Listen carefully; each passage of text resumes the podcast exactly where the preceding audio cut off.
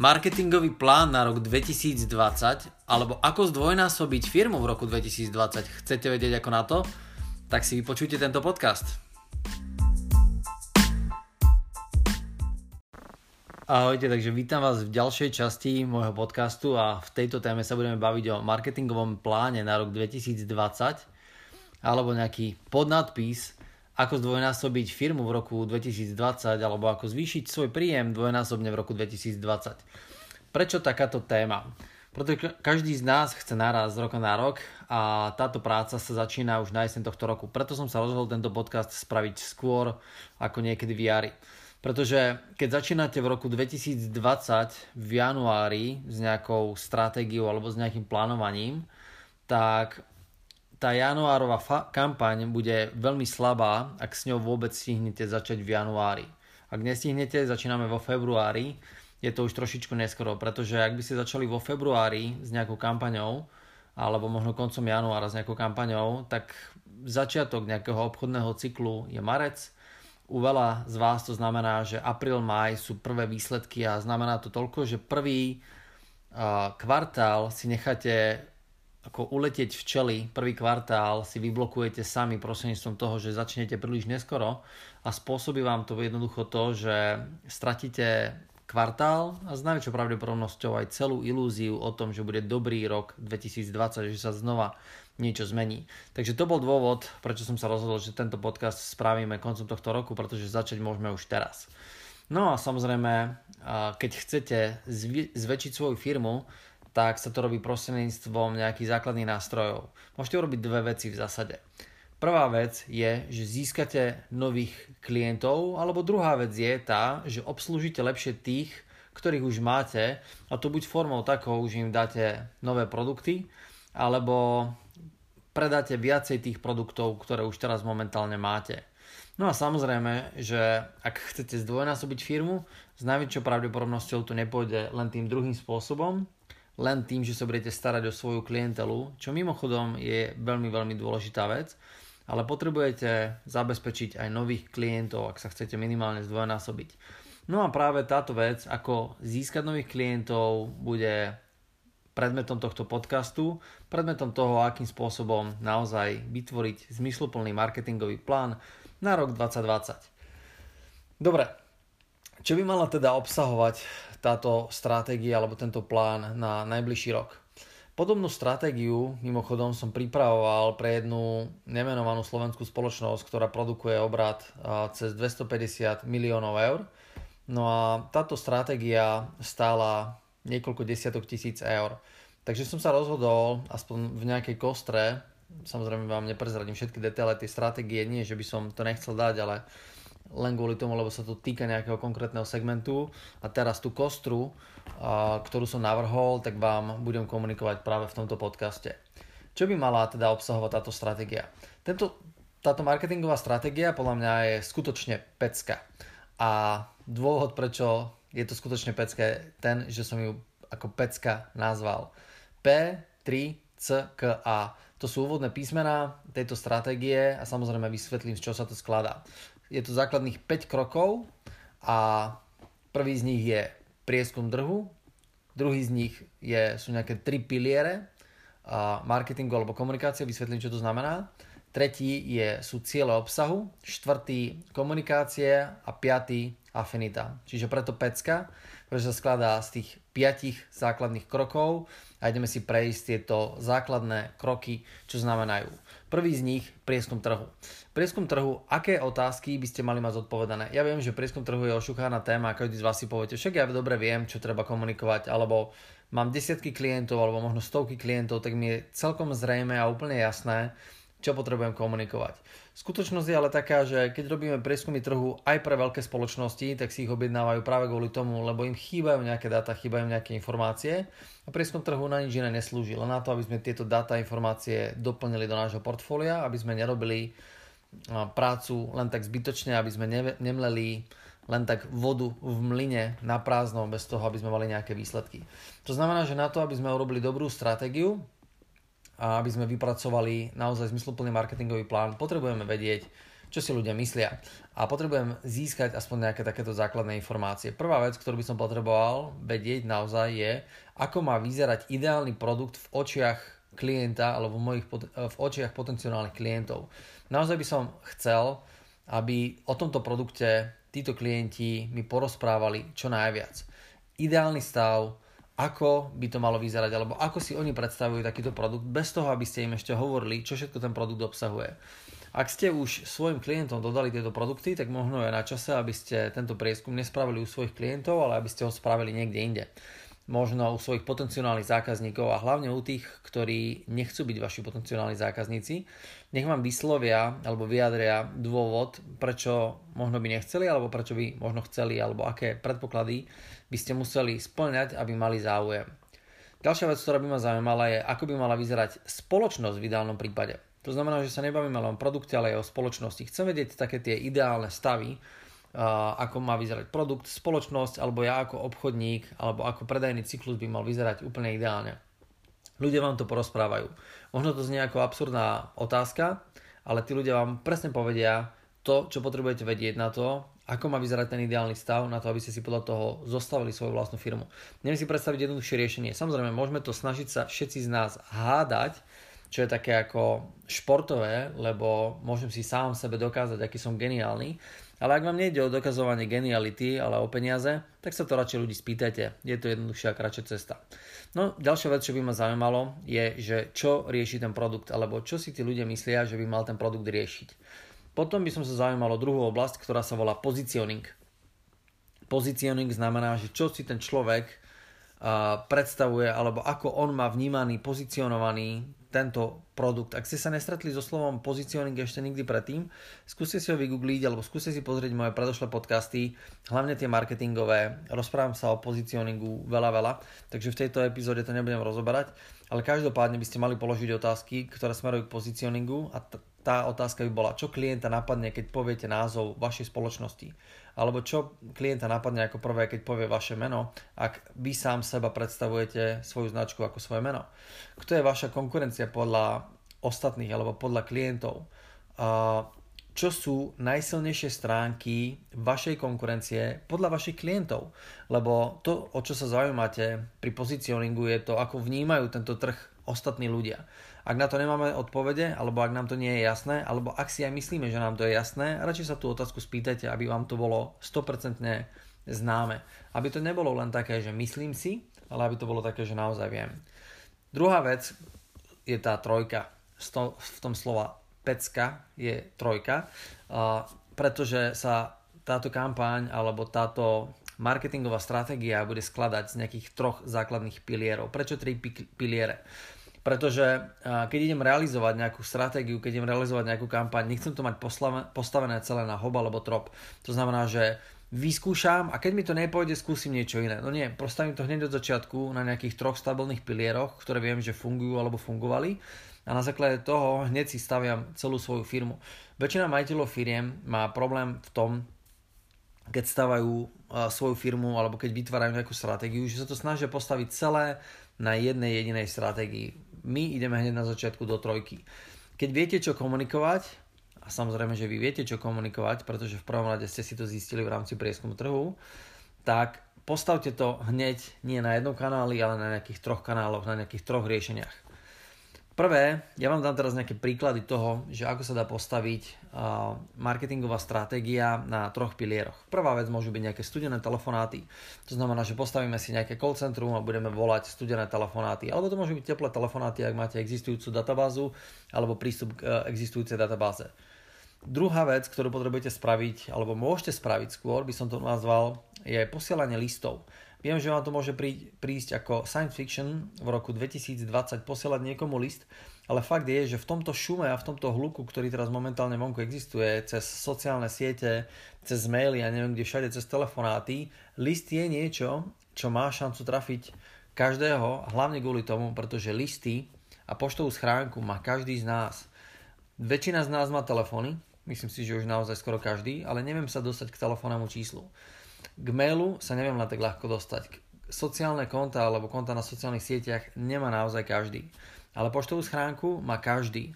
Ja osobne mám asi 5 poštových schránok, pretože mám niekoľko spoločností, mám ich viacej, asi možno ich mám aj 6-7, pretože mám americkú spoločnosť, mám slovenské spoločnosti, sídla mám na dvoch alebo troch miestach, myslím, mám adresu, kde bývam a mám ešte adresu jednej nehnuteľnosti, ktorú spolu vlastním niekde úplne inde. Takže môžete mi napísať list na ktorúkoľvek z tých adries a s najväčšou pravdepodobnosťou jeden z tých listov sa vždy ku mne dostane. Teraz nehovorím, že idete písať mne, ale bavíme sa o tom, že tu máme podnikateľov, majiteľov firiem a čím viac tých firiem má majiteľ, s najväčšou pravdepodobnosťou ten list, ktorý budete posielať, sa k nemu nejakým spôsobom dopracuje. Samozrejme musíte byť originálni. Asi by som to nedával do nejakej štandardnej bielej obálky s okienkou s nadpisom vašej firmy, vľavo hore, ale snažil by som sa to odkomunikovať originálne tak, aby sa naozaj tá pošta otvorila.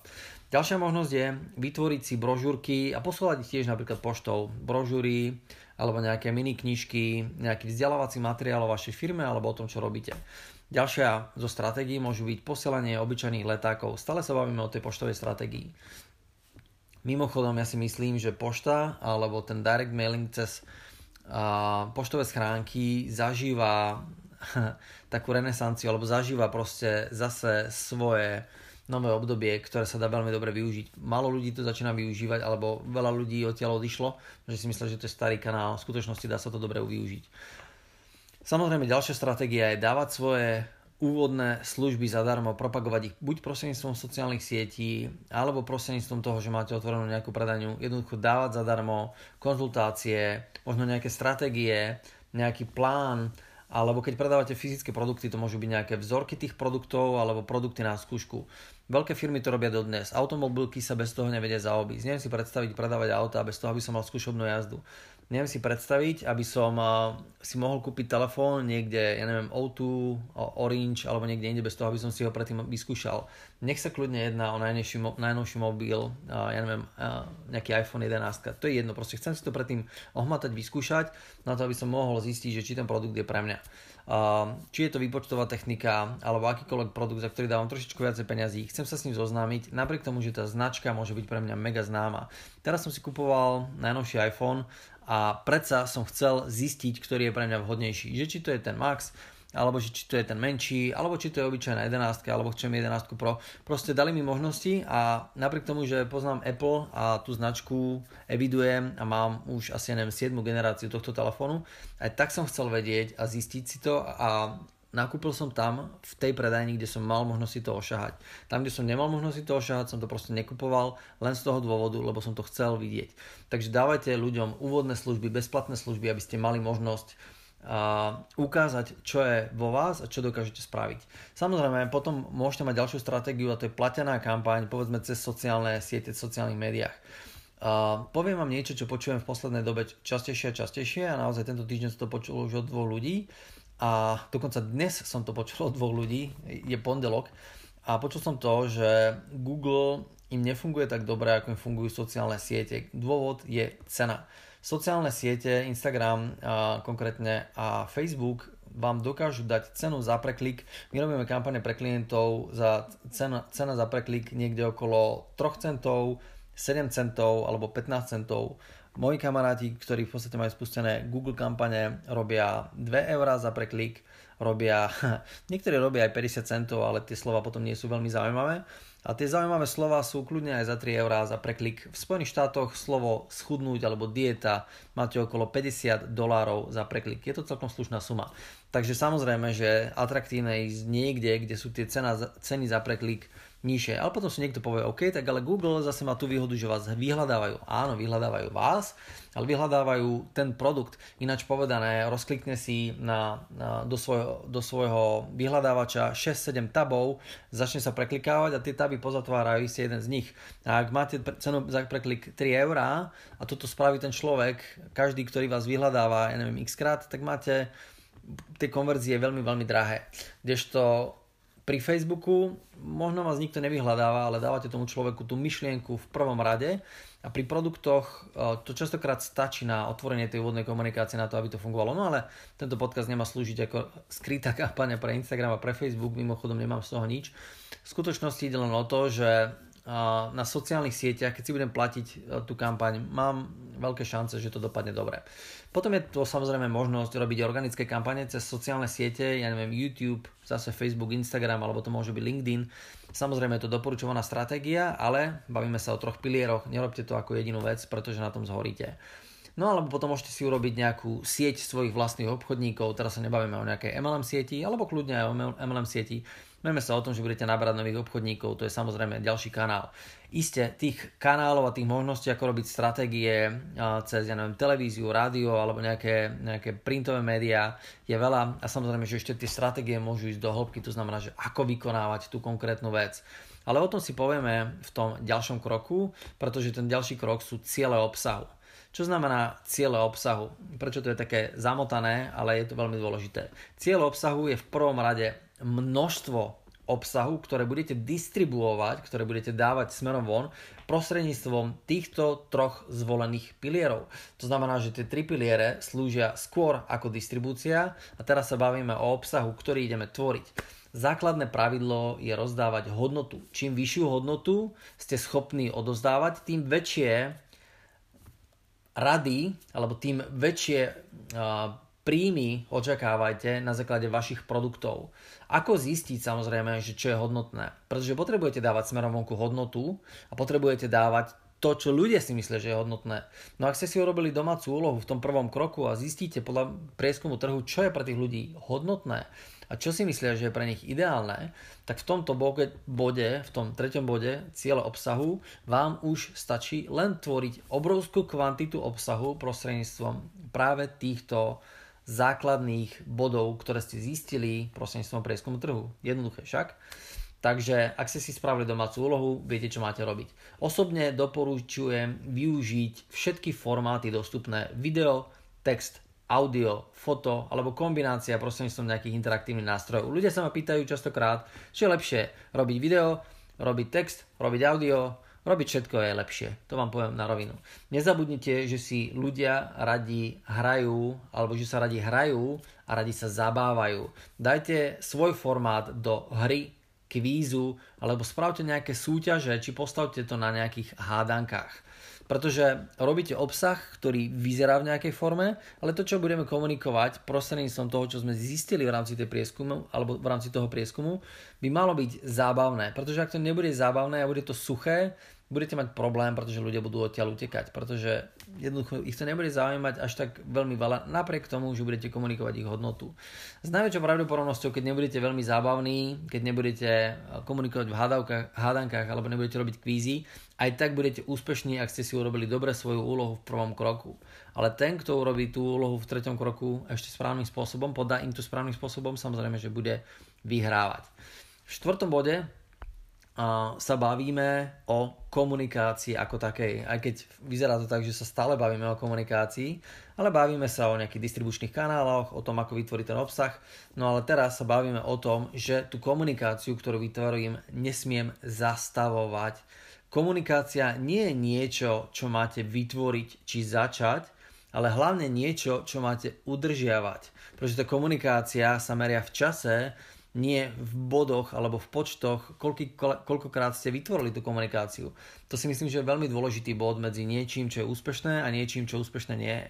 Pretože ak raz začnete komunikáciu a vy ju zastavíte, alebo už potom sa tvárite, že tá komunikácia v svojej podstate neexistovala, alebo sa schováte dokonca pred tým človekom, tak to nie je proste uh, táto pecka. to nebude pecka marketing a to nebude pe- pecka nejaká marketingová stratégia, ale nejaká iná. Reagujte na ľudí, odpisujte im na ich lajky, odpisujte im na ich požiadavky, komentáre, maily, telefonáty. Keď niekto vytvorí komunikáciu na základe tej vašej, tak je ďaleko cennejší ako kdokoľvek, kto túto komunikáciu len od vás obdržal. Ešte raz. Ak niekto vytvorí komunikáciu, to znamená, že vy ste ukázali nejakú kampaň a ona to lajkol, alebo zdieľal, alebo to komentoval, tak ten človek je ďaleko cennejší ako ktokoľvek túto komunikáciu len od vás obdržal a ďalej nereagoval. Samozrejme, takýchto ľudí, ktorí reagujú a ktorí vytvárajú tú komunikáciu, produkujete len na, na, na základe neustálej tvorby komunikácie. Neuspokojte sa s vytvorením základného efektu typu like, koment či dopyt. Majte na mysli, že váš hlavný cieľ, alebo že tvoj hlavný cieľ je distribúcia produktov a služieb. To znamená, že ak vám začnú ľudia lajkovať, tak sa netešte doma, že máte strašne veľa lajkov, neskačte po plafón, že vám to ľudia zdieľajú a neukazujte to svojim kamošom len kvôli tomu. Ako ukážte to, lebo je to vaša úloha, musíte robiť PR. Ale v skutočnosti sa zaujímajte len o ten konečný efekt. To znamená, ako zabezpečiť, aby ste predávali produkty a služby. No a piatý bod, to Ačko, v rámci pecky alebo pecka je afinita. A afinita je váš skutočný konečný cieľ, ktorý potrebujete dosiahnuť v rámci tejto stratégie. A je to zabezpečiť, aby ste prostredníctvom vašej stratégii vytvorili príťažlivosť vašej značky, pretože afinita znamená príťažlivosť, znamená to, že niekto cíti blízkosť vašej značky na základe toho, že ju eviduje, na základe toho, že si ju pamätá, na základe toho, že je ochotný byť v blízkosti s tou danou značkou do takej miery, že si ju chce kúpiť, pretože čo iné chcem robiť musíme vytvoriť v tom človeku tak silnú afinitu a tak silnú blízkosť, že on ju chce vlastniť. Chce vlastniť ten produkt, chce vlastniť tú značku, chce ju mať pri sebe non-stop. To nevytvoríte bez afinity. Práve preto afinita je cieľ. Takže potrebujete vytvoriť afinitu v rámci vášho brandu, vášho mňa, to znamená vás, vašich produktov. Afinita sa dá vytvoriť len tak, že pochopíte, čo ostatní chcú, takže úloha číslo 1 musí byť splnená. A všade musíte začať kričať prostredníctvom tých kanálov, o ktorých sme sa bavili, čo v skutočnosti viete tým ľuďom poskytnúť. Na základe tej jednotky vytvárate veľké množstvo hodnoty, to sú tie bezplatné služby, to, čo tým ľuďom dávate a vytvoríte si na základe toho veľké množstvo obsahu a v tomto poslednom bode veľmi, veľmi kľúčová vec. Musia vás začať potvrdzovať ľudia okolo vás. Pretože ak urobíte všetky tie 4 kroky, tak to bude len niečo iné, ale nebude to zase pecka, bude to peck a nebude to, to Ačko tam bude chýbať, lebo jednoducho ľudia vás nepotvrdia a na základe toho tam nebude ten impuls toho človeka chcem si to kúpiť, pretože všetci ostatní to majú. Afinitu vytvoríte tak, že vás budú potvrdzovať a preto zbierajte referencie a non-stop ich zverejňujte. Ak nemáte na to miesto na webe, tak si ho vytvorte. Zabezpečte, aby ľudia videli, že vaša práca, ktorú ste spravili, bola skutočne dobrá. Dobré sa samo chváli, alebo samé chváli. Na to nesmiete zabudnúť. To znamená, že vy ste to samé, vy sa musíte chváliť a vy ste to dobré. Z vašich produktov nemá sálať ich funkčnosť alebo ich dôležitosť, alebo už vôbec nie vaša dôležitosť, alebo to, ako sú veľmi potrebné. Z vašich produktov má sálať to, že ich ľudia využívajú. Chápete? Ľudia musia vidieť, že ich ostatní vo veľkom používajú. Kroxy to nie sú najkrajšie topánky na svete. Nie je to kvôli tomu, že by vyzerali super, alebo že by mali strašne veľa funkcií, alebo že sú veľmi dôležité. Kroxy začali nosiť ľudia a všetci ostatní videli pre Boha to, čo je za topánka. Vyzerá to strašne zvláštne, vyzerá to čudne. Ľudia to nosia na topánkach dokonca ešte. a ja to chcem. Ja to chcem, lebo to vidím, že to všetci majú. Ja som neznačal kroxy na začiatku, ale proste jednoducho v určitom bode som ich už tak veľakrát mal na očiach, že som musel vpaliť do toho obchodu a kúpiť si hneď niekoľko párov naraz úplne rovnakých. Bolo to, bolo to vtipné, ale proste som to spravil. Uh, to isté, Red Bull, nie je to asi najzdravší nápoj na svete. OK, chutí super, lebo tam má veľa cukru a všelijakých iných vecí a v žiadnom prípade nedáva ľuďom krídla. Aj keď to všetci hovoria ale každý ho pije. Veľa ľudí ho pije a preto jednoducho ten človek je k dnešnému dňu miliardár, pretože to všetci videli, že to všetci ostatní pijú a ja to chcem piť tiež len kvôli tomu, lebo to všetci ostatní robia. Nezabúdajte na tento posledný model alebo na toto posledné Ačko, mohlo by to byť niekde na začiatku, lebo je to Ačko, afinita je to, že ostatní potvrdia, že to je fakt super. To je spôsob, ako vytvoriť afinitom k našim produktom, k našim službám. To je spôsob, ako pri najmenšom zdvojnásobiť vaše príjmy v roku 2020. No tak mi povedzte, bude to fungovať? Pretože ja si myslím, že túto stratégiu, ak budete aplikovať, alebo ak sa ju budete snažiť aspoň čiastočne dodržať, tak je tak dobrá, že nemáte inú možnosť len v roku 2020 narast. Ja osobne byť na vašom mieste, tak v tomto bode teraz skončím tento podcast, zoberiem si papier pero, ešte raz si ho načarbám, ešte raz si ho proste namalujem, všetko od A po Z, prispôsobím si celý tento podcast k tomu, čo v skutočnosti robíte vy.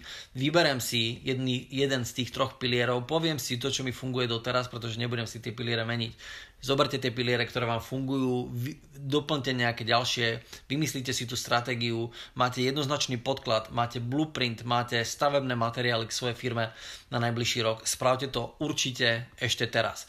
Nezabudnite k tomu prifariť jednu veľmi, veľmi dôležitú vec.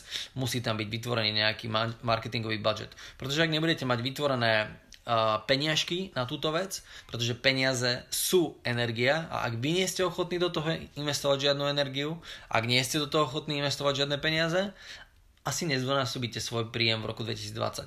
A mimochodom, veľké firmy, keď si pozriete, niektoré z tých väčších firiem majú marketingové budžety niekde na úrovni okolo 10 až 15% Takže si povedzte, koľko ste zarobili za posledný rok. A ak to bolo niekde na úrovni okolo 50 tisíc, tak minimálne by ste mali dávať mesačne niekde na úrovni okolo 750 eur do marketingu. Ak ste zarobili stovku, tak by ste mali dávať do marketingu uh, okolo 1500 eur, aby vám to celé fungovalo. Dobre? Takže verím, že vám to celé pomohlo a že tento podcast možno budete aj zdieľať a určite, ak mi dáte na tento podcast nejaké lajky a nejaké komentáre, tak pre mňa to bude tá jednička. Zistím spätnú väzbu a budem sa z toho tešiť. Ahojte.